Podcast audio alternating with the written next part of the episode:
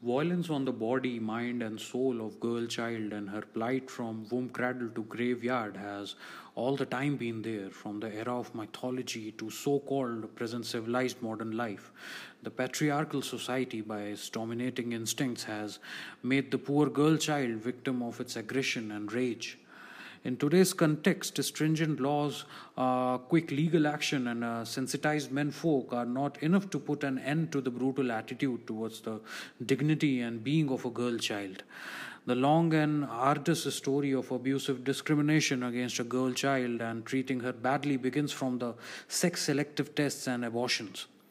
With this abusive uh, demeanor towards girl child and uh, accusing finger stops nowhere and points everyone because collectively the whole society at large is culpable and the women too are uh, not a bit less at fault.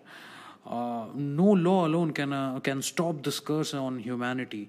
If each and every one of us do not shoulder the shame of our society's past callous deeds and initiate a rectitude forthwith, then will not the present day's widespread hue and cry and concern will reduce to a hollow, worthless, and intended sound? Thank you, guys. That's all for today. Give a thought to it. Take care. Bye bye.